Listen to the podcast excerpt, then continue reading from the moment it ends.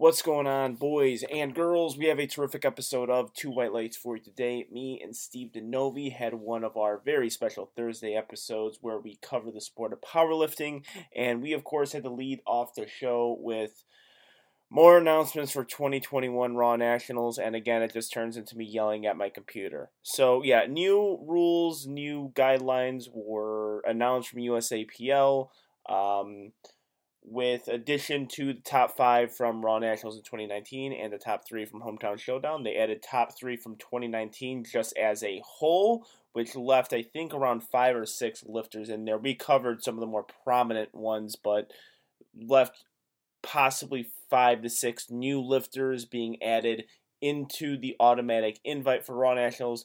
And, of course, we talk about them giving early entry to lifetime members, which would cost lifters about $2,000 on average. So I get mad about that, and Steve DeNovi again acts as my therapist and hears me yell and rant about it. And yeah, we covered that for about 15 minutes and transitioned to some lighter news. Texas Strength Classic, we alluded to it last week. We talk a little bit about the lifters, the potential lifters we want to see, or we could see, wouldn't say want, could see in that primetime session, because they are doing a primetime session, and we are not completely sure on how that primetime roster is going to look. So we introduce some of the lifters on there and give you a bit of a background on them. So some of the lifters Steve knew, some of the lifters I knew, some of them we both knew, and we're looking for more developments on that. And we get into our Two White Lights topic of the week. Should open powerlifting ban federations with subpar standards?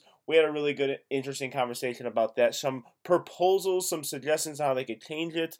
We both came to the conclusion that open powerlifting is like the greatest thing to happen to powerlifting. It is seriously, in my opinion, the greatest thing to happen to powerlifting. But their role has evolved in the sport. So we talk about records, high squats at backyard meets, how they should be judged, what the standard should be moving forward. Steve actually offers a lot of great ideas. He's the idea guy of this podcast. I'm the swear at inappropriate times and get really mad about things guy. So when you're looking for logic and ideas, Steve is the dude. And before we get into Two White Lights, I want to talk to you guys about a brand that is very special to me, Left Flower Bros. Ladies and gentlemen, visit leftflowbros.com and visit their Instagram. Make sure you are following, because when you follow, you get to see the Left Flower Bro fam, and you get to see all the designs that they are wearing in the gym, at competitions. They just released some cotton candy new designs with the Left Flower Bros logo, the comp tees, and the hats. They look incredible. I love them. I've gotten so many compliments on the logo, on the design, the comp tee especially. The comp tee is awesome. People love it. And visit Left Flower Bros to get yourself some apparel. I'm telling you, they set themselves apart from all the other powerlifting clothing brands. And they continue to do it. They continue to get more creative with their designs. And use promo code 2WL15 to get 15% off of your order. And on top of that, there's Two White Lights merch on there too.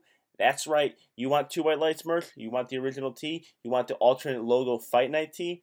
Go to leftflowbro.com and use that promo code 2WL15. You will save yourself some money. Remember to do that. Also, go to Rivalist.net. Get your informed choice supplements. Remember, if you are a drug-tested lifter, you do not want to break a drug test using some tainted, weird pre-workout. Rivalist got you covered with that informed choice stamp, the label. It is going to save you. Green check mark saves lives. Trust me. Use promo code Angelo15 and get 15% off of your informed choice supplements from Rivalist. Also, go to lift.net and get yourself some Stoic gear. White label, black label, olive drab. Get yourself some Stoic gear. I only wear Stoic gear in the gym and on the platform. It is my preferred gear choice, and I absolutely love everything they sell. Use promo code Angelo15 to get promo code Angelo10, my mistake, Angelo10 to get 10% off of your order. It's like one of the best discount codes in powerlifting. I think I hold all of them. So use promo code Angelo10, get 10% off your Stoic gear, and also visit Notorious Lift. Make sure to follow them on Instagram, because you do not want to miss out on any design drop that they have on Notorious Lift deadlift slippers. No slip grip is a real thing. I used Notorious slippers after I transitioned from heels. I squatted, or I deadlifted in squat shoes like an idiot, and my first shoe of choice was deadlift slippers, and Notorious deadlift slippers, and I've never looked back because, one, they're extremely reliable out on the platform, and two, they make me look great. All the designs, all the colors, they match so many of my clothing, so I look great on the platform in the gym, and that's like 90% of it is looking good. So remember, go to Notorious Lift, check out the Instagram. You got to be on the drop. You can't just visit Notorious Lift and get whatever you want. You got to be looking out for the drop because it's limited time, and those things sell up quick. So remember, go sign up for their newsletter, visit their Instagram page, and all the information will be there. And also, make sure to follow on Spotify. Make sure to subscribe on iTunes. Make sure you download the episode and also leave a 5-star review. And leave a review on iTunes as well. So if you're going to give a 5-star rating, say some nice things about Steve and I. We're good dudes. Trust us. Leave the rating and leave the review. And also, make sure to subscribe. Now, here it is to White Light.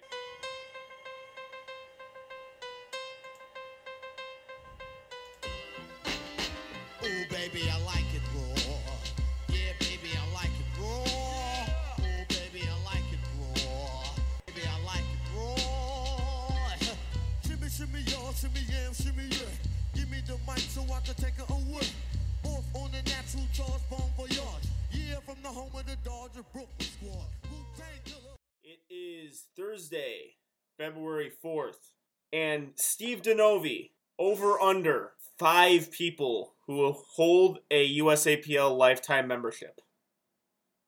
I'm going under. Under if they're under 50, maybe a couple 70-year-olds paid the $70 that gets them a lifetime membership. Yeah, who the fuck would have one of these things?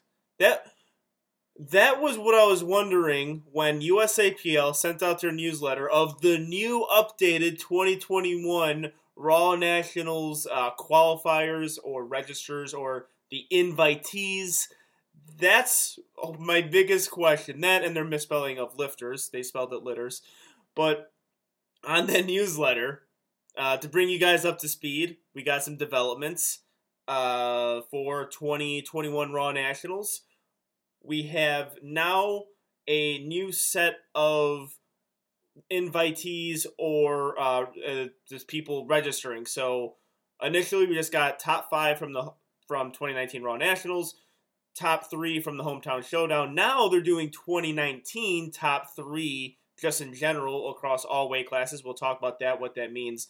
And the last one that they had to throw in there, just to, I'm assuming, piss everyone off in the USAPL and all of powerlifting, is early registration to people who bought the lifetime membership in the USAPL, which you say under 5 people. I'm going to say under 5 people as well. Who the hell is buying these $2,000 lifetime memberships in the USAPL?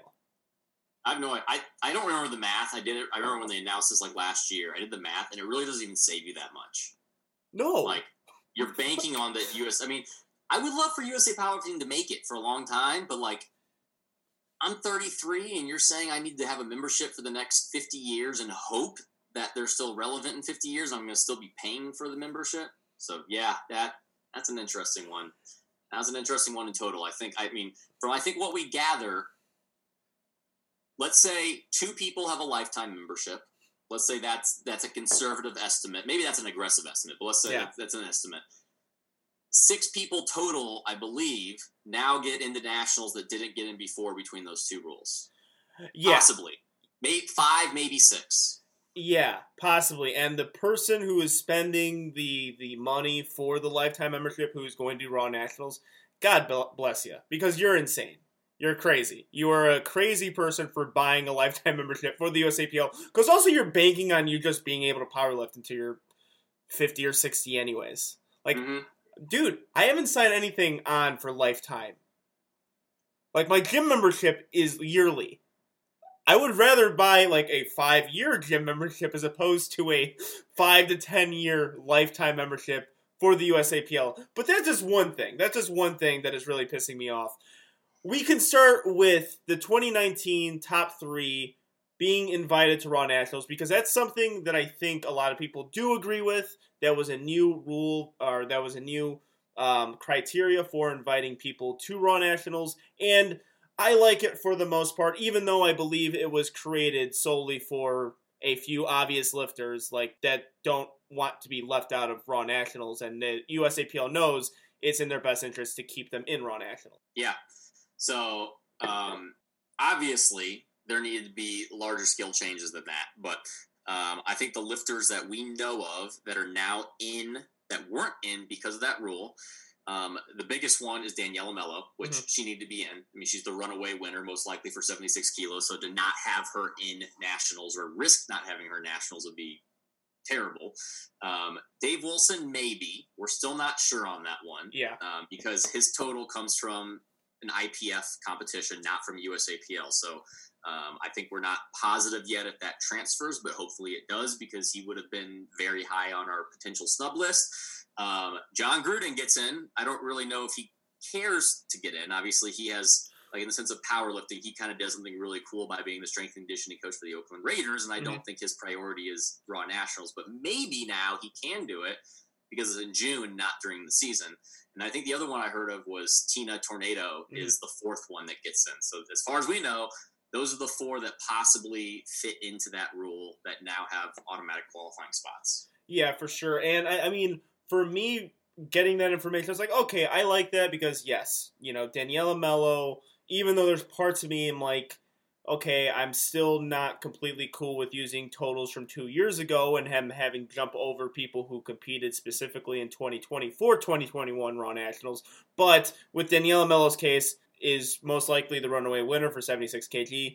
You need her in there. She, and by all accounts, is definitely within the top five female competitors. And, you know, depending on who you talk to, possibly number one.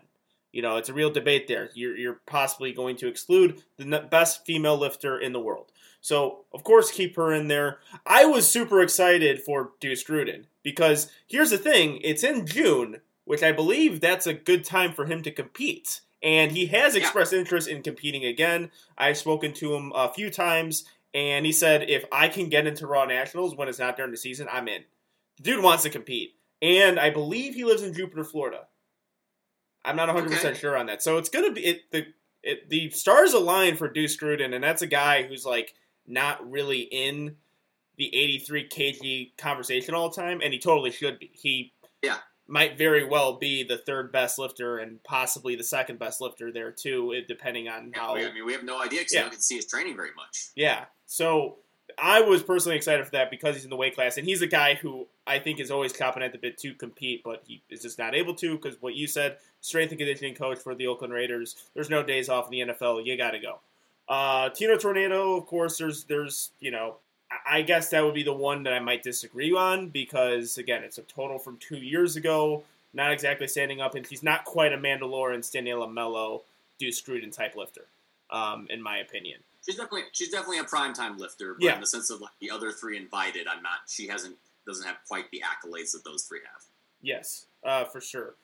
So I guess with that new rule, I was okay with. I think most people were, but that addition of the lifetime members get early registration, I think that pissed pretty much every single lifter in the USAPL off, whether you qualify for nationals or not. It was such a goddamn slap to the face, a disgraceful move when you are ahead of a competitive sports organization to invite lifters who spend more money and give them early priority over to lifters who may have deserved it, based on merit, based on performance. We had an episode about how USAPL should be on ESPN, and this alone shows, like, no, you don't even fucking deserve that. There's no words to describe how idiotic that is, and how just blatantly money-grabbing it is. Because I think the hope was, hey, all right, so March 1st, is that going to be that big deadline? Let's hope some of these dumbasses pay $2,000 so we can make a quick buck here before that March 1st. And, you know, even if five people buy it, boom, you just made $10,000. That's all it was. That's all it really was. This is how can we con the lifters into panic buying this lifetime membership? Because I'm assuming no one purchased it, and they want to see if they can squeeze out a little extra money from us before that March 1st thing. And I know there was lifters who were telling them to, hey, can we do this based off top 14 within each weight class? I know lifters told them that. I've seen personal emails being sent to them. They got back to those emails. We made enough noise on social media. People were tagging USAPL Powerlifting in our posts and a lot of other high-level lifters' posts, on King of the List posts. They saw that, and their conclusion, their idea at the end of it was like, all right, well, let's just continue to try to money grab, right? Let's see if we can milk a little bit more money out of this. Yeah. I mean, we've talked about we're okay with money grabs. Yes. That is an okay thing. Just not that. Yes, the Super Bowl is this week. The Chiefs and the Buccaneers didn't pay the NFL a little bit extra so they got priority into the playoffs. It didn't happen. This is a joke. There are people that talking about like they're not going to snub Patrick Mahomes and Tom Brady because guess what? Patrick Mahomes and Tom Brady brings them revenue. There are people that are not on this list. I mean, the biggest one in the sense of brings the USAPL revenue is Johnny Candido. Mm-hmm. He's the biggest one. While he might not be the biggest snub in the sense of like just total, and even though he is very competitive and a primetime lifter, in the sense of what he brings to USA Powerlifting and has brought to USA Powerlifting, he's brought them way more money than a lifetime membership has. Yes. They should be scratching the back of the people bringing them money versus saying, buy my lifetime membership, and then you're worth a spot in Nationals. Yes, I couldn't agree more with you on that one. And it's not even – because I know that this doesn't really dictate anything. I know that the fact that they bought up the lifetime membership, you get early registration, I know that doesn't really alter anything too much because there's not a lot of lifters who have a lifetime membership. It's the principle. The fact that they did this and now – with that information, I really have to go on my laptop and hopefully get my autofill in just on time so I can get through that first come, first serve registration and give the USAPL my money after they just kind of showed me what they think of the competitor. That it makes my skin crawl. I feel dirty doing it. I'll feel like less of a person for actually doing that just based on the principle. Like, I mean, I would really have just preferred they kept that a secret from me, because now that I know that, I'm just looking at them like, what the hell are you thinking? But I think one thing you're missing, I do believe you get a special jacket if you sign up for the lifetime membership. I think that's included. Is it a members only jacket? Because fucking they're all stuck in the 1980s, so might as well make it a members only jacket. I mean, we might see two of those at Nationals. Yeah, I it's either I have to put on a single-ply suit for them to notice me, or I have to give them just $2,000 straight-up cash for the USAPL to respect your average raw lifter who actually cares about the sport. I started a goddamn podcast based on my love for powerlifting. I spent my time with the sport, and so many other people do, too. Like, you mentioned Johnny Candido. We had all the lists of the snubs who really do care about this, who care that the fact they're not going to be put on the highest stage to compete against the best lifters.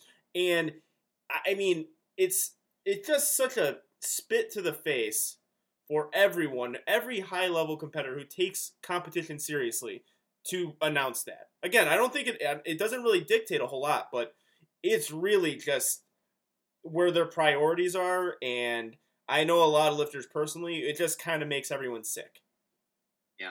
Well, we're going to have, assuming they don't change anything, because it looks like they're not going to now. Like, if they're going to do that, that's a pretty bold statement. They're sticking with this plan somehow. The next one will be March 1st to see not only who gets in, but, like, the weird distribution of who gets in. Yeah. Because it's not by weight class. I mean, the lightweight men could be all 66 kilos and no other 83s get in because of autofill speed. Yeah. So, yeah, then we posted power rankings today of people of potential snubs. We're showing the best overall lifters. We're not showing it based on weight class. Like, if we really get down to it, and those power rankings, you know, are probably going to be updated as we get closer to registration and even after March 1st, we're going to still see a lot of people get snubbed from this. These are all potential. We are talking so many lifters in each weight class could possibly not have the opportunity to compete at Raw Nationals because of this dumbass first-come, first-served thing. And it feels, and again, they changed it. They changed some of the rules around, so that means they heard some of the criticism, but their last resort was to make it a money grab. Yeah. I mean, the hope for me is still this. People sign up, they just listen to all the suggestions, and they don't give us any of the credit for suggesting it, which is fine. We don't need the credit. They just go ahead with our ideas to make it the top 14 each weight class, and we get to see all the people we want to see compete at Raw Nationals. That's what I'm hoping. That's the only thing I could hope for is this them coming to their senses, not telling us that they came to their senses, because I didn't know I could be less optimistic for the future, and I was trying to be as optimistic as possible, but just the sheer announcement of them completely disregarding rankings altogether and making it about money put me back in my pessimistic state where I'm comfortable. Yeah, we are pro negativity on this podcast. It's not all smiles and snowflakes, and this is definitely one of those times where I was very optimistic that the roaring crowds of people saying what to do with us all saying the same things was going to hopefully spur some change, and that put a dagger in it. So. Yeah, absolutely. But aside from us being pro-negativity, because we're going to keep talking about this, it's going to happen, there is a positive thing in powerlifting that's coming up. We alluded to it last week. Texas Strength Classic is having a primetime session, and 2i Lights is all for primetime sessions with regional meets. So we have a little bit of an idea who's going to be in that primetime session. So you're the numbers guy. Who are you be looking at for the male side? Potentially. So potentially, I mean, we're going to have to assume 14 potential lifters in a flight. That's the maximum. I'm going to guess they're going to do that. I went through, and for men and women, I did a little cutoff. For men, I did above 92 good lift points. For women, I did above 80. There definitely was more competitive men. There wasn't nearly the competition for women, so I don't know exactly how they're going to do it. As well as we've kind of, just from social media, it seems like maybe they're only inviting open and junior lifters to it, because a lot of the teen lifters, Aiden Rader, Alex Lucklow, I believe Alex Sidor, haven't gotten invites to the primetime session. Aiden Rader has. I don't know about Alex and Lucky Luciano, but... Okay, well, let's hope they did too if Aiden got it, because yeah. The rankings go. You got 1 and 2, Ashton and Sean. That's a no-brainer. And I think a lot of this kind of this. I think this meet timed up well for a lot of people, but I think once Sean and Ashton signed up, that kind of everyone wanted to get in then from that, and that's really created this kind of ability to be able to do a primetime session. We got Gregory Johnson. He's a big deadlifter, I think, in the 105 kilo class. Beast. Aiden Rader's number 4. Obviously he's, I mean, based on his training, he's going to be maybe even bumping up to possibly top 3 in the rankings here after this meet, because his gains just seem to be continuous. After that, I'm not sure this lifter, Enrique Lugo. I haven't heard of him before, but 102.01 good lift score. Yeah, very, very good lifter, Enrique. So Anas Anbar. Sean Ambrosio, who I actually have on my, we obviously on our snub list, it was objective based off of good lift points, but we also have to look at there. I had a little different take as well in the sense of I had lifters who very well probably should be in there. Sean Ambrosio is one of the ones that should be in nationals. I believe he's 66 and he's a very competitive 66. Like he would for sure be prime time in 66. You got Alex Lucklow. He's a up and coming teen lifter. Santiago Ramirez, haven't heard of him. Santiago, that's FCAT alum. He is a fantastic lifter, holds the junior deadlift record for 83 keys. People think Shane Nutt holds that. Jesus just broke that. Okay. So he's a national record holder in the 83s in the junior division with a big deadlift. There you go. Alex Sidor, just talked about him. Ian Bell, I'm not sure if Ian's going single ply or raw for this meet because he's more of a single ply lifter. So that might change if he's going to get in. We got Jeff Thompson. I know he got an invite because he posted about it. He's I believe he's 74 kilo possibly. And the last two kind of round up, at least the top 14, we got Abraham Ramirez and Joshua Brahm. I'm not sure. I haven't heard of either of them, but that's kind of like the top. I mean, that's competitive. I mean, that's going the top 14. That is all 95 good lift points or above. So for a local meet, that's pretty insane. Yeah. Abe, very good lifter. He's a Cowboys fan, which, you know, that's pretty rough on him just in general, but in spite of being a Cowboys fan, he's a fantastic lifter. So, yeah, he's like, he's always going to be teetering on that. Like, when he goes to any local meet or like a regional meet, he's going to do well as a lifter. You know, he's going to be in that slot for best overall lifter. Now, when you throw a lot of these really high competitive lifters in, you know, you get a little bit more of a competitive edge coming from him, but also the other guys who are falling within that like 3 to 10 range. You know, they could all be really competitive with each other. And yeah, I mean, so the guys that you didn't hear of, I've heard of. You know what I mean? So that's like, that's a really good thing there. It's a good thing that a lot of these guys are recognizable and also have huge lifts. 14 lifters that everyone would want to watch in some way or another. Mm-hmm. Like it is a very interesting session. Quick shout out to the women. Like I said, it's not nearly as competitive for the women, unfortunately. It looks like Ivy Lombis. She definitely was by far the most competitive female based off a good lift score. We got Jasmine Idrago, I can't say these, Charles C. Eath, and Adriana Pence. Mm-hmm. So they're kind of in between like the 83 to 93 good lift score. So I don't know if they're gonna break it up, add them in, and do like half and half, men and women, or it's mainly gonna be men. It would be nothing against the women. It's just that at least in the breakup of the roster. There's a lot more kind of nationally competitive men that signed up than women, at least for this meet. Yeah, and that was. I think that was bound to happen. That was just going to happen anyway because the prime time session for this meet kind of sprang up.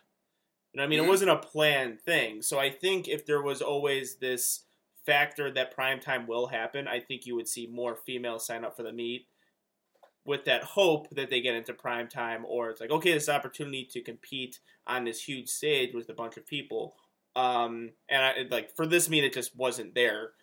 They looked at the roster and noticed really through the male side that there should be a prime time session. Yeah.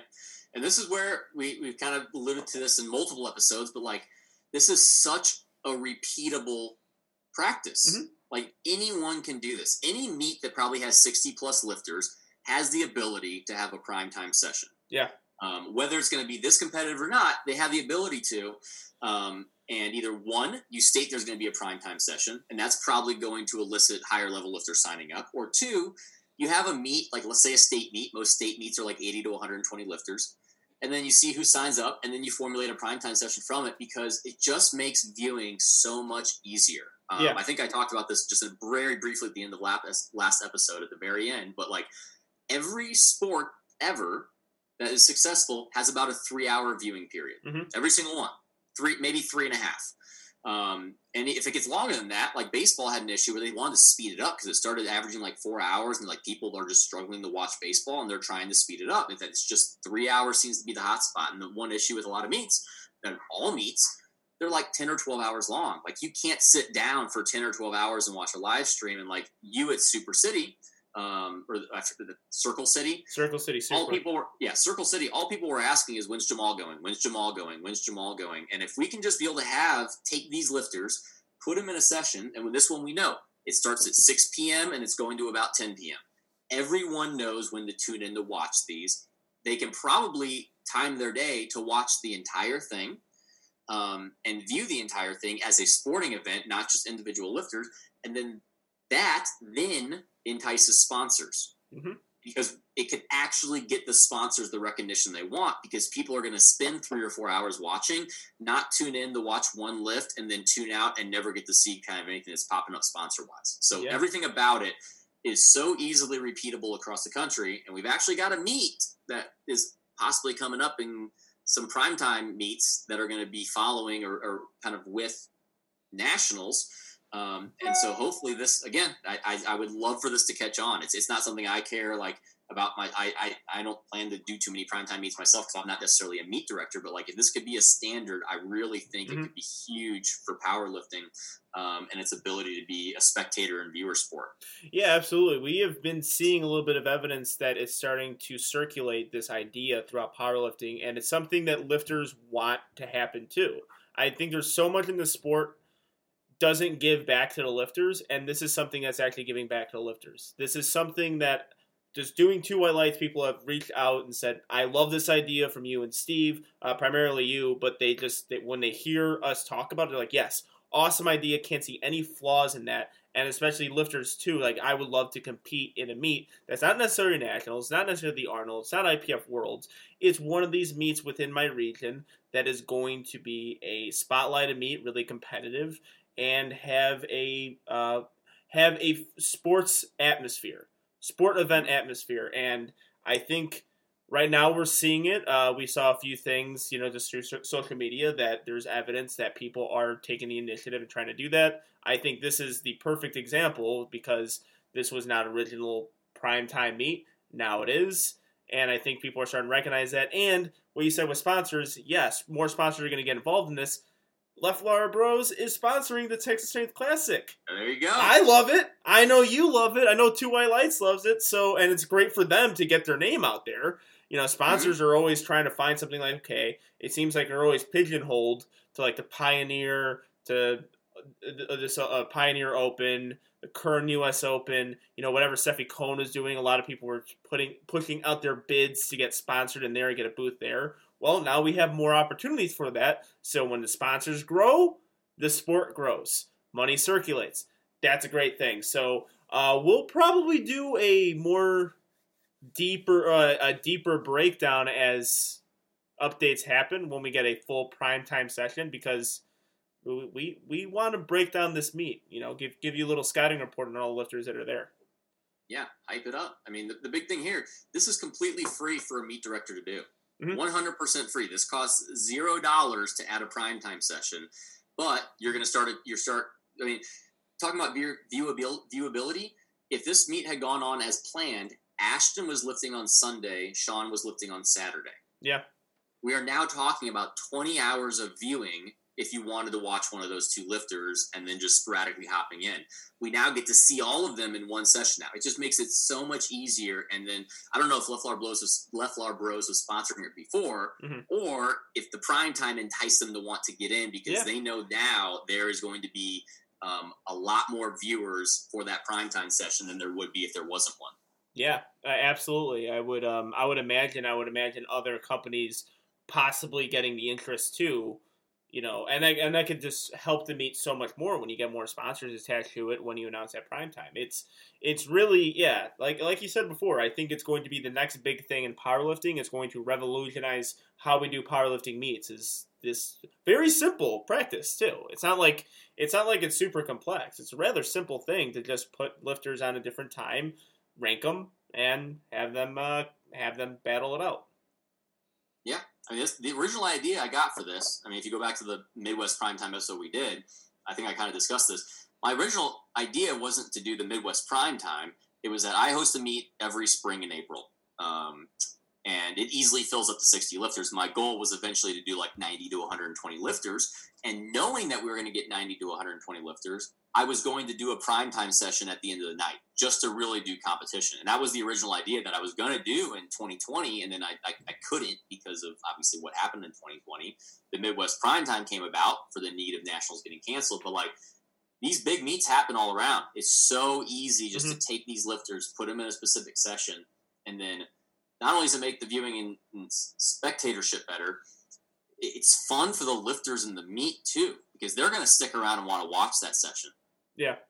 Because, I mean, we're talking about this for just general primetime sessions. I mean, people like for nationals primetime, all the lifters who competed earlier, not all of them, but a lot of them stick around to watch primetime because that's what we want to watch. It just makes it so much more fun for the lifters as well in the meet. Yeah, that's why primetime sessions are so big with the spectators, is because the lifters stick around to watch. And that was one of my highlights from 2019 Raw Nationals. I've said it many times, and I'll say it again, was after my session was done, I got something to eat, and I saw the hype for primetime. Like, I'm going to go watch this. It's going to be fun. And it was. It was an absolute blast to do it. And every single primetime session at Raw Nationals was an absolute blast. There was not one that was a letdown. It was all, even the ones that had simultaneous platform, you know, because they had to finish up the morning session or the afternoon session into the primetime. That was still really fun. It was still just a fun atmosphere to be a part of. So the more we can share that experience, the better it's going to be for powerlifting. Yeah. And as we said, we'll keep hyping these up when they happen because I think we're both on the same page that we think that this is possibly the single biggest free way to grow powerlifting. Mm-hmm. I honestly think I can say that. It's the single biggest free way to grow powerlifting. It costs no money. It only brings more money in. And it could be a game changer for how powerlifting is viewed, not only in the sense of viewership, but also viewed in the sense of competition. So that competition isn't just nationals and the IPF worlds. Competition is local meets now. Yes, for sure. So, yeah, we're going to break this down a little bit more in detail. We are sitting at 4 weeks away now? Yeah, about 4 weeks out. All right, 4 weeks. So we got a little bit of time here. But you know what's not going to grow a sport? What's that? High squats at backyard meets. Yeah. That's not going to happen. And it's a tale as old as time in powerlifting. All-time world records being broken at a backyard meet. And, of course, Garrett Fear is going to make a video about it. It's like, it's the thing known in powerlifting. There's absolutes in this world. That's always an absolute. When someone squats high, Garrett Fear will make a video on it, and the whole powerlifting world is going to talk about it. And that's exactly what happened. I think it was this weekend, right? Yep. So Philip provided us with perfect content to start talking about. Yeah. Philip Herndon and Drew. I didn't know the other guy. I'd never heard of him before. But Phil Herndon's the main one because this is the second time Garrett's gone off on him because he keeps setting world records at backyard meets and they're high and they're garbage and he counts them. Yeah.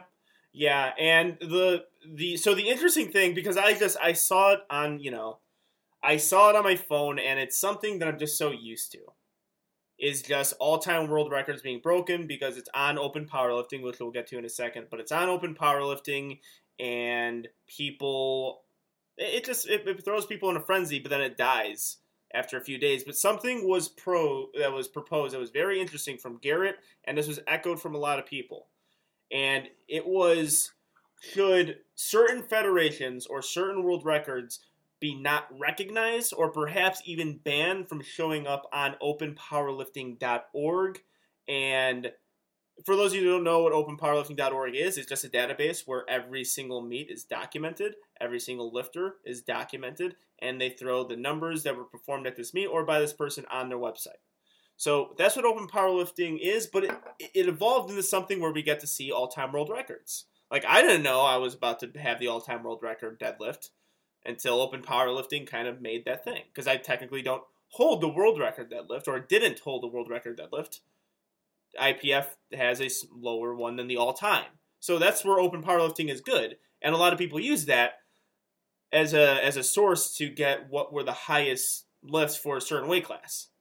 But now it's evolved to such a point, and the issue is becoming backyard meets, all-time world records, very lax judging, very, I would say, just an unprofessional way of dealing with the judgment of meets are being performed, and guess what you see? Lifters with high squats or not locked out deadlifts or quick bench commands have the all-time world record on openpowerlifting.org, and a lot of people are clamoring that those should not be recognized. So I'm going to ask you first, what do you feel we should do with it? Should there be a ban? Should they recognize them? What should Open Powerlifting do? So I could go both ways on this, and I think I can make arguments for both ways in the sense of Open Powerlifting specifically. So I would lean towards, if I had to argue one way or the other, and like in the perfect world, everything could happen as is, I would argue no. Open Powerlifting is just a database, and it's going to create a ton of issues if they are now what is a world record versus not a world record. But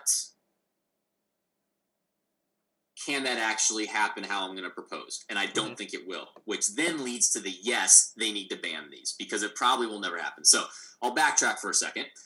What should they do? Like, what can fix this to where open powerlifting is just a database and we actually have a database of what is records? Yeah. I mean, truly the best model is USAPL and IPF. Yeah. No one argues in drug-tested powerlifting what is the world record. We know what the world record and the national records are. You can only set national records at nationals. You can only set world records at IPF Worlds. There's no debate there. It's the perfect model. Unfortunately, untested probably is never going to get to that point. I mean, they're never going to get to this point of having nationals and worlds. It's just never going to happen. I think culturally, though, they need to stop recognizing open powerlifting as the end-all be-all of what is world records. It used to be Powerlifting Watch. Now it's Open Powerlifting. Mm-hmm. For some reason, Untested thinks that if it says world record on Open Powerlifting, it is the world record. But that doesn't mean it has to be. Does that make sense? Yeah. Like, that's culturally what they accept. And I get it, which is where I'm going to get to eventually. Yes, I think Open Powerlifting should probably just ban these federations. My proposal would be one of two things. One, and the best, is there needs to be a new website that's not Open Powerlifting. Open Powerlifting is just a database, and they should probably just take the records page off so that they're not confusing, because that's where I'm going to get to. This is kind of Open Powerlifting's fault, because they did make a records page. Someone who has the clout and the influence to do so should make a new website that is simply to keep track of untested or just overall all-time world records, because this is mainly untested we're carrying out, so that's why I'm kind of alluding to that. Yeah. From that, there needs to be very set standards of what constitutes a world record. There should be standards such as must be set at a national meet or national-like meet, such as like the Showdown or the Kern or something like that. It must be used with calibrated plates. I forget some other ones I had there. It must be you could even go to certain federations. That might be a little bit harder. I mean, obviously, I would just say USPA and WRPF are the only two federations that are following certain standards right now. But I don't need to go through all the rules. Set standards of what constitutes an all-time world record, and then make that the rankings that everyone abides by. And you don't even need a judging panel for that. You've said what is the standard. Just like USAPL and IPF have the exact standard, what you know you have to do. Create this new standard culturally for what constitutes the ability to set an all-time world record, and let this new website be that standard. Yeah.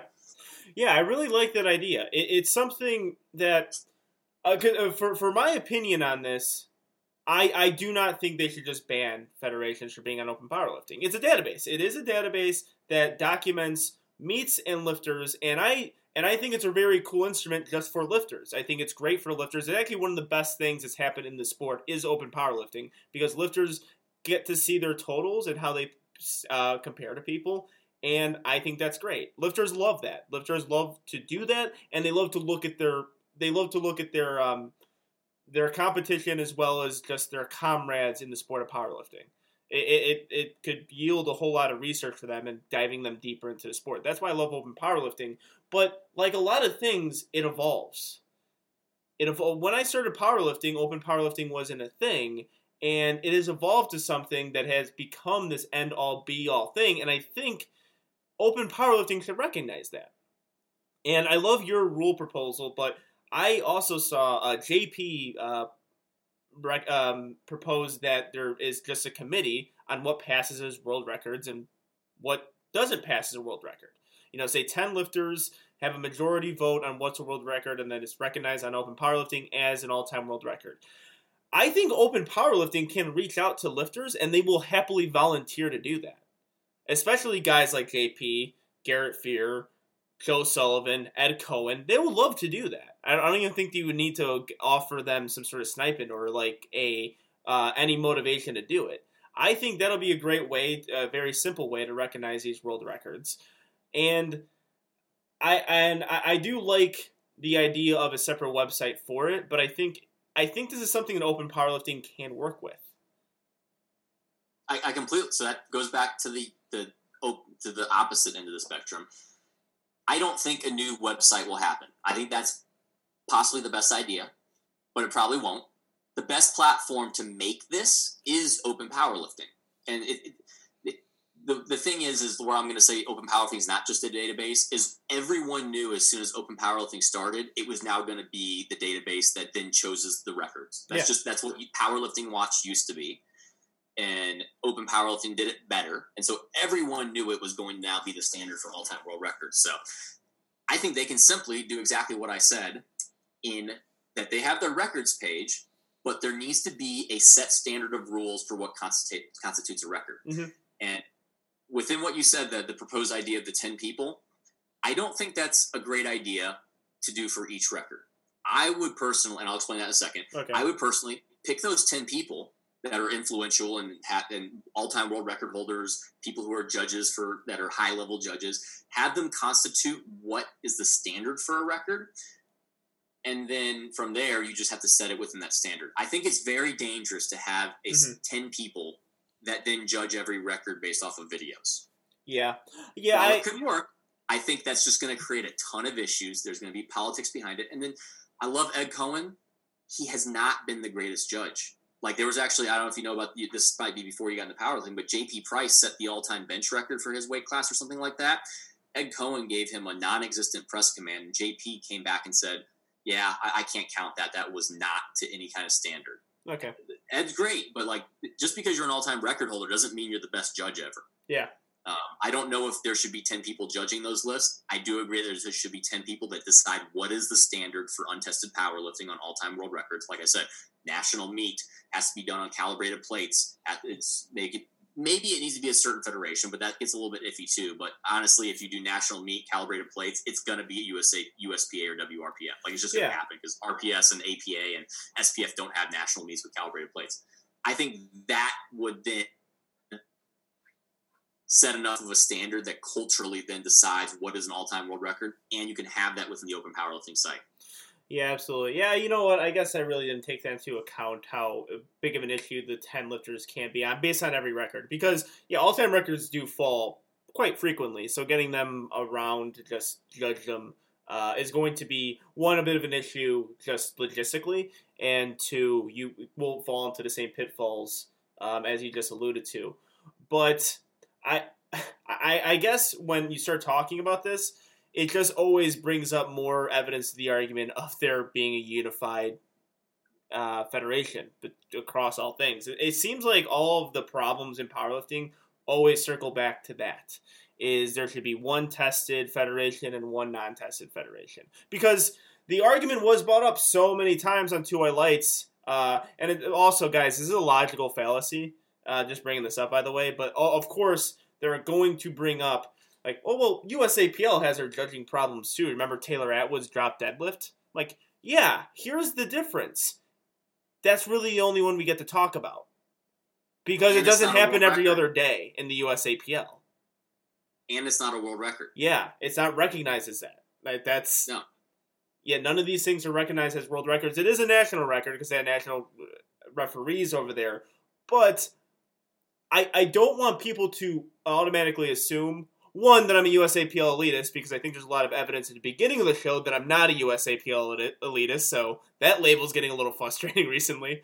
But two is the fact that there's always, like, the USAPL and USPA have figured everything out, there's never going to be a bad call in those federations. No, absolutely not. There is going to still be controversy with some calls. It is a sport that is going to be judged on human error and human judgment. There's going to always be a controversy, but if we can limit that as much as possible, and we could make it just something legitimate, because let's be real, these are obviously red light lifts. They're not even two white lights. They don't even fit on the show. This is just blatant high squats and blatant soft deadlifts. We're talking about soft lockouts and high squats. These aren't, like, borderline calls. These are bad, just complete missed calls. We need to fix that. We need to get rid of that. That is going to destroy the legitimacy of the sport, because if you look, Philip has all-time world record holder on his bio. On Open Powerlifting, it's going to say he's the all-time world record holder. And this does cause other lifters, because this is what they're competing for, to compete for that, and it's going, I think Joe Sullivan brought this up before, it's going to turn into a complete pissing contest of who can have the highest squat, with the highest number.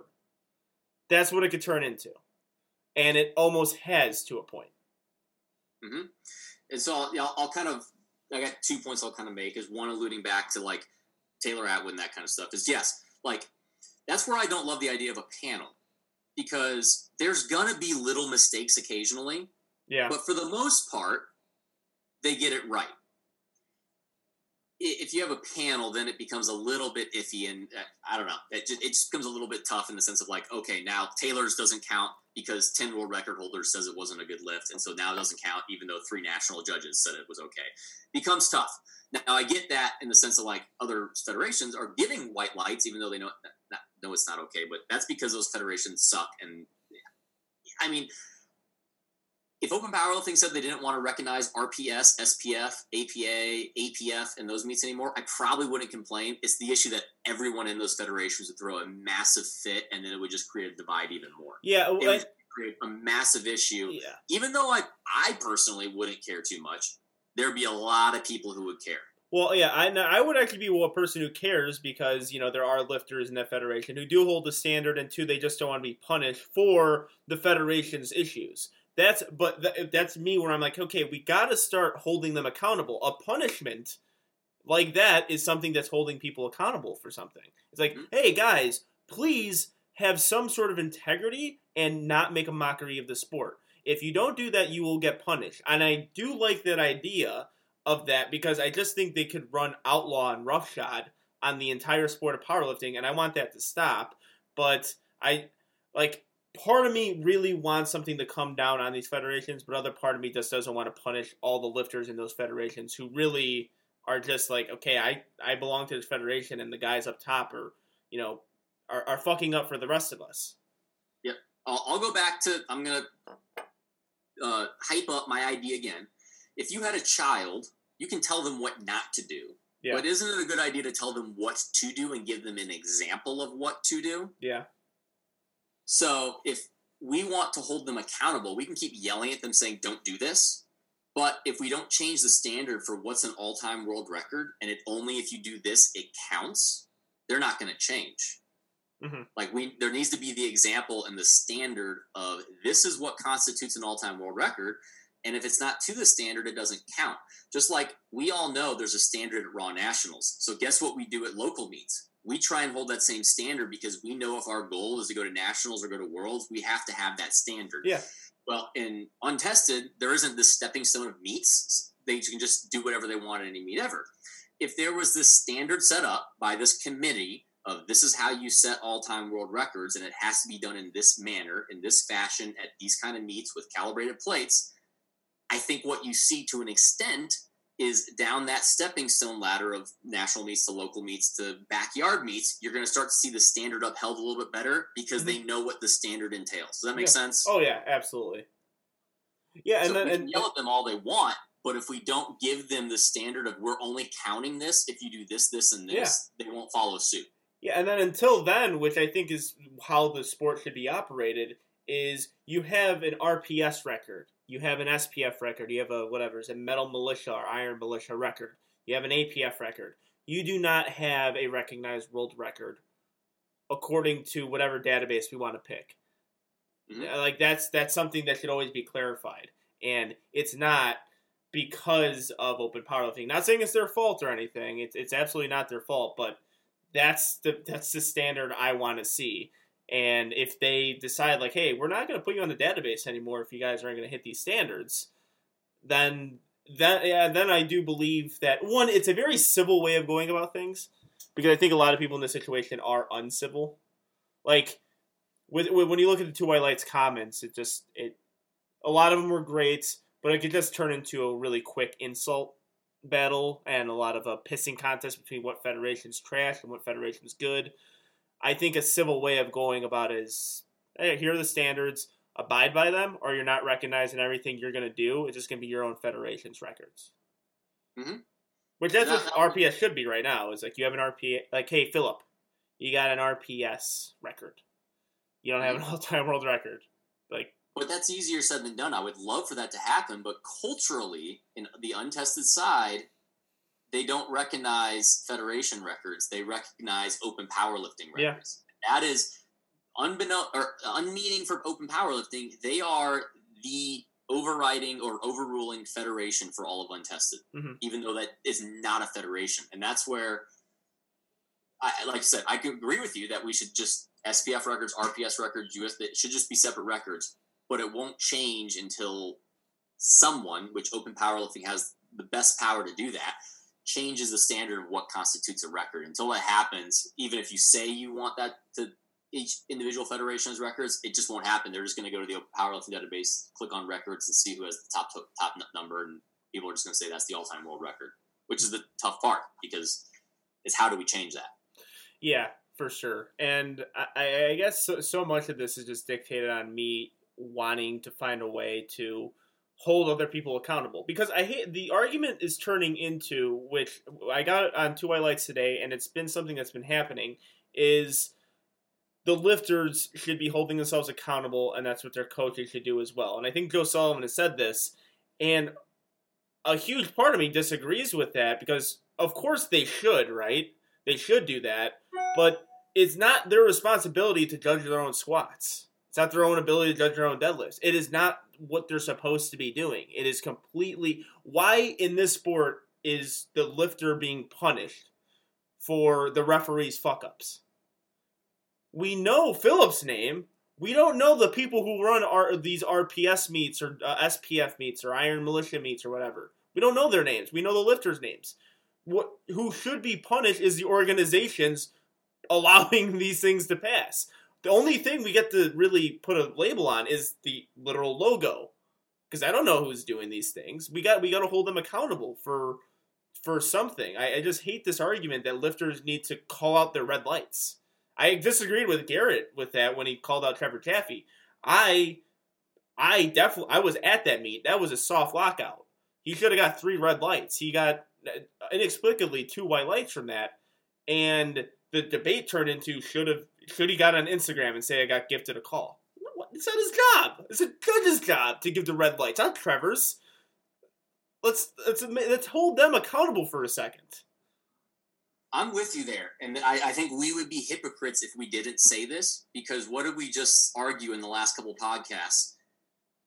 We are arguing for people being able to find whatever manipulation they can do within the rules. Yeah. AKA the rules. Russ has been open in stating he has a depth he hits at local meets, he has a depth he hits at national meets, and he has a depth he hits at IPF Worlds. And in 2019, his depth at nationals was not. Yeah. He thought he had a certain depth, and they were making him hit IPF depth or whatever he kind of. So even people in the USAPL do that to an extent. Like, we lift to what the rules allow us, because as a sport, that's what you do is you find ways to be able to find the best advantage within the rules you're allotted. And so, like, well, yeah, I'd love to say everyone should lift to a standard. I get it. And I think I'd be a hypocrite to say that it would be the lifters should do things that the judges aren't forcing them to do. Because, like I said, if we're going to say that about arch, I got to say that about the lifts and depth falls and that kind of stuff too. Yeah, for sure. Did you take a chance to look through Two White Lights comments? On that post? I think I did. It was a couple days ago, so I don't remember all of them. Yeah, well, I think the one that I actually used at Two White Lights page to comment back on and get into a mini argument myself is the I don't care crowd, or why should you care? It's not your federation. That argument could jump right off a cliff. How fucking pointless and lazy is that argument to put on a Two White Lights page? Like, hey, at the end of the day, it's a sport that no one watches. Who gives a shit? Like, well, all right, then what are we doing here? Why are you competing in the sport that no one cares about? Like, records do competition matters to a lot of us. Like, what is this? The I don't give a shit or nobody gives a shit thing. When did that become a valid form of argument? I don't get that. I saw that way too much on the Two White Lights things, and that drives me crazy. Like, don't give me that argument and then comment a long paragraph on a powerlifting page. People care, and it's okay to care about records. It shows that the sport is progressing into a competitive sport between people, and they want to make sure if they lose, they lose the right way. God, that like, I it's like, why? We need to cross-examine if those were the same people saying arches are cheating. I mean, that'd be ironic. I mean, knowing some of them possibly, but it's just it drives me crazy when people use the "hey, powerlifting isn't that important anyways" thing. Like, okay, well, cool. You know what it reminds me of? Say you and I are arguing between the Cubs and the Cardinals, and then some fucking, like, Reds fan comes out and be like, guys, it's just a game. Why do you guys care so much? Like, oh, dude, why are you here? Leave. Why are you in this conversation? Get out. Like, this is, you. Now all my hate for, like, RPS, SPF, and all these backyard federations is directed towards you. It's like, because you offer nothing to the argument aside from just, you wanted to hear yourself speak for 5 minutes.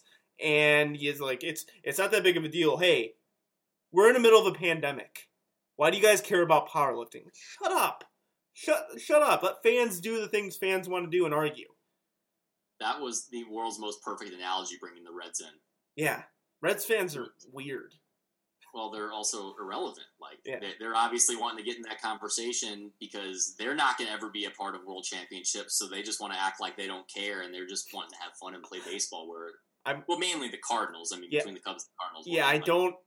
I'm not gonna pretend. I'm not gonna pretend like the Cubs have this winning tradition. So I don't want to get this thing like. So they have a tradition, though. At least, yeah, the Reds don't have a tradition. Yeah, but like they still are way more successful than the Cubs as far as winning goes. I don't want to put it on like that. Like, oi, the Cubs and Cardinal fans, we know a thing or two about World Series. Why don't you get out of it, Reds fans? No, I really don't. I was a Cardinals fan. No, you do. I'm like, yeah, I've experienced one of them. And if you're 105, you've experienced one of them if you're a Cubs fan. So I won't. I want to save maybe the few Reds fans I have listening opinion right now. I'm not pulling rank on you guys. You guys are weird when it comes to baseball arguments. But yeah, that's who they remind me of. It's just when people are arguing about sports, you get the lame ass who's like, guys, why do you care so much? It's just a game. Like, shut up. What, you don't do anything to this conversation. Just leave. Or don't compete anymore. If you don't care about it so much, then why are you even spending time in competing? Yeah. And then also, this is my favorite thing when happens when you have a high squat. They often go to the guy's character. It's like, you know, he's a really nice guy. I'm like, oh, all right, there it is. Whenever you specify he's a really nice guy, that means they squatted really high in comp. Because they pull out the bullying card too a lot. Like, there's no need to bully him. Like, no, we're telling him his squat was high. That's the thing that – there's a fine line between bullying and telling people to do their jobs or they do their jobs incorrectly. One of those is just telling them to get better, and the other one is blatantly being mean to them. Yeah. It's not what we're doing. We're telling them to just get better at officiating meets. It's not bullying, guys. I think it does – I mean, I love Garrett. I like what he does, but he comes very aggressively, and so therefore people take offense to it versus if it was just more simply you squatted high, mm-hmm. Maybe people would, I don't know, probably not. They're probably still going to get super defensive and try and back up that they're squatting high. But it doesn't help that Garrett obviously, yeah. he comes full in and just goes at it to the core. Yeah. Well, to his fairness, Garrett is getting better with his civility in calling out high squats, because at first it wasn't like that. It was always going to be a online fight between people, and he's progressively getting better. But I think just because of Garrett's character, whatever he says, people are going to be vehemently opposed to because they don't like Garrett. Very similar to Noriega. Like, Noriega is like the natty version of that, where Sean could have some real logical things and you have a ton of people supporting him. But then you're just going to get the people who really dislike him, and they're going to go on a tangent on why he's wrong and how he's the worst thing in the sport. And they're both heat magnets, and I think a lot of times people just are going to formulate their opinions based on how much they dislike Garrett. Which, that makes sense. I mean, I think he'll admit, too, he bought a lot of that on himself.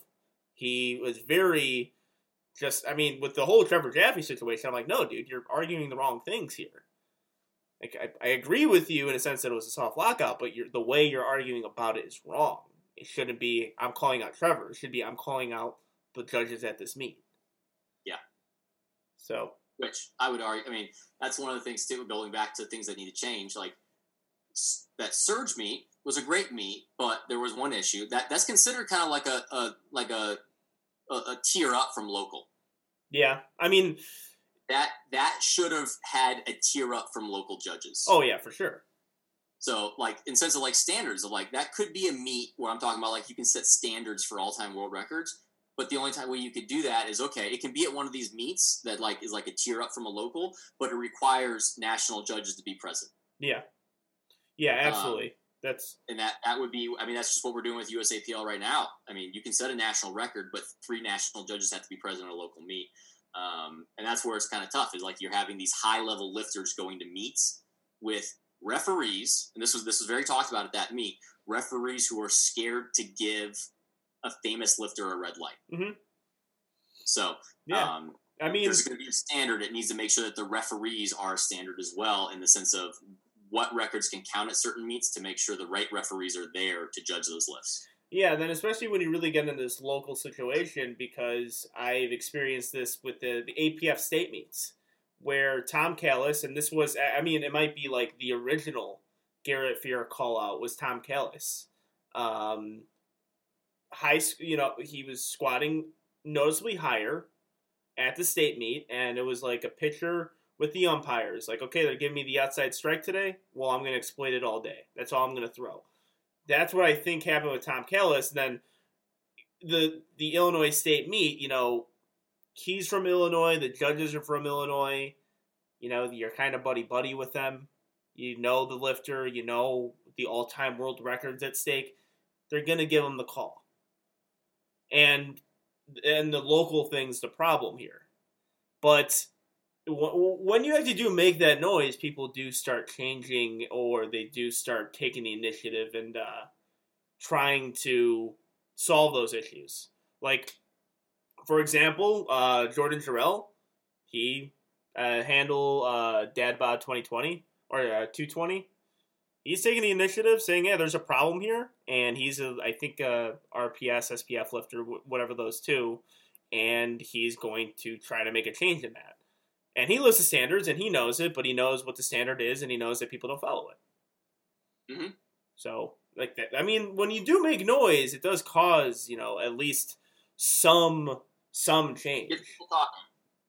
What's that? It gets people talking every single time. It helps to create, like, we're talking about solutions. JP was talking about solutions. Joe was talking about solutions. Everyone was talking about solutions. It'll just, hopefully that it leads to something. Because like I said, I think if a group of those world record holders or influential lifters just got together in some manner and decided something, just anything, it can help to kind of lead what is the standard going forward. Well, yeah. And on top of that, because I've seen a few things I like just being posted of lifters saying, well, what are you doing? Are you just making memes? Are you just criticizing? Are you just bullying? Or are you actually going to do something? And they're directing that stuff towards Garrett. I'm like, no, that's not fair. You can't direct it towards Garrett, because Garrett is an official. He directs meet. He co-directs meets.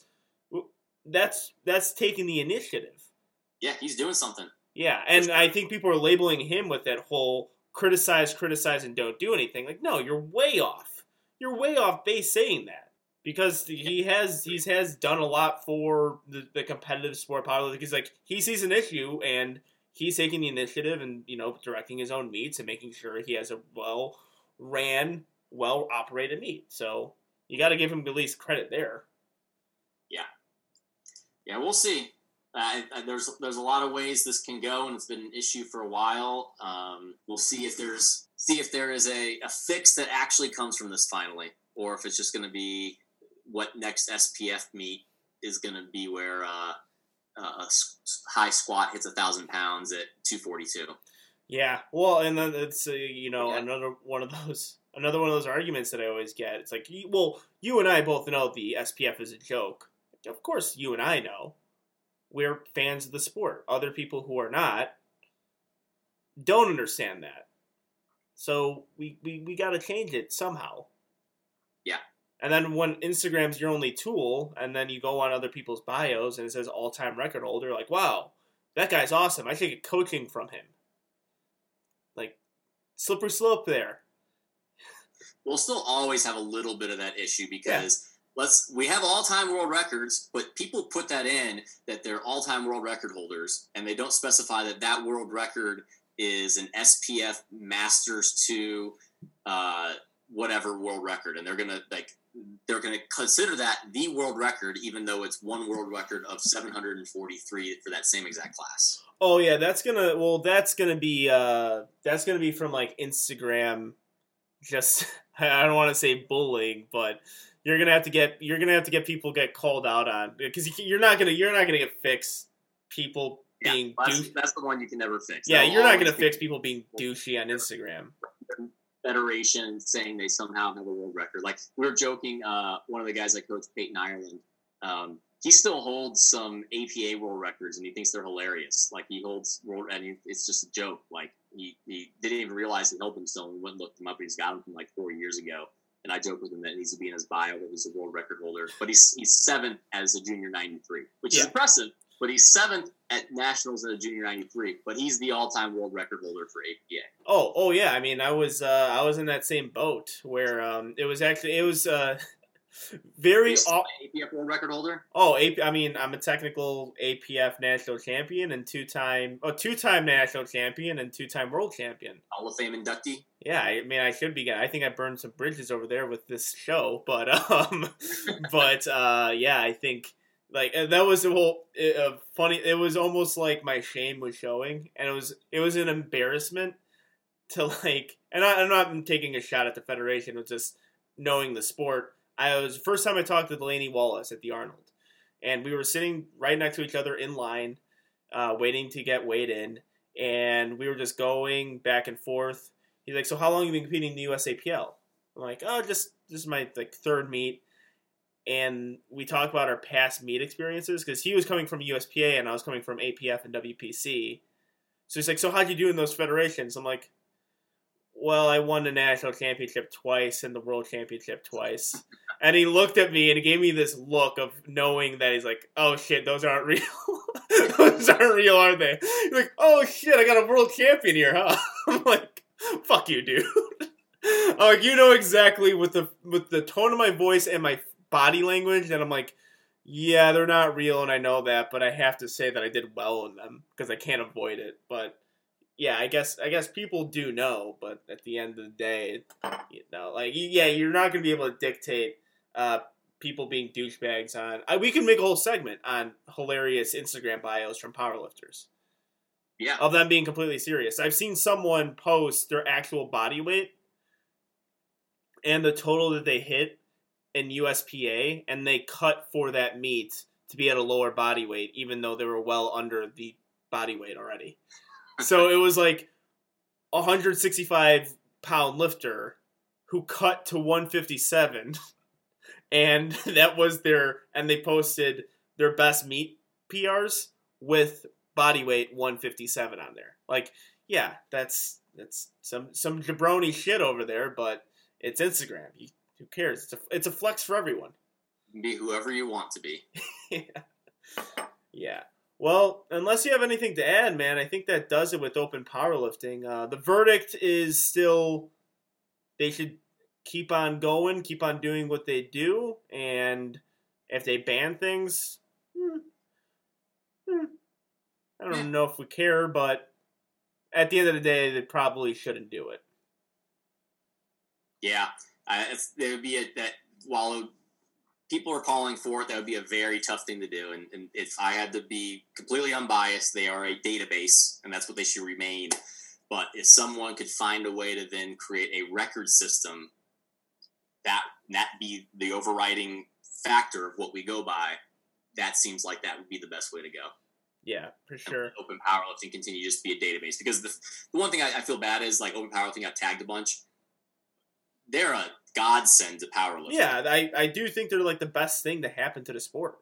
Well, or one of the best. Amazing. Like, that is amazing. So thank you so much to Open Powerlifting, and sorry that, like, you guys got bashed so much, because there is some things that, like, we're talking about that, like, we feel like they could possibly do, but, like, they without them, I don't know where we'd be. We need them so bad. So, like, I think they got a lot of hate for things that they're not even, like, supposed to, like, be determining. They've never come out and say we're the all-time world record overlords. Yeah, I was thinking about that. I wanted to make sure we got across in the show that, of course, they, you know, fully supportive of them.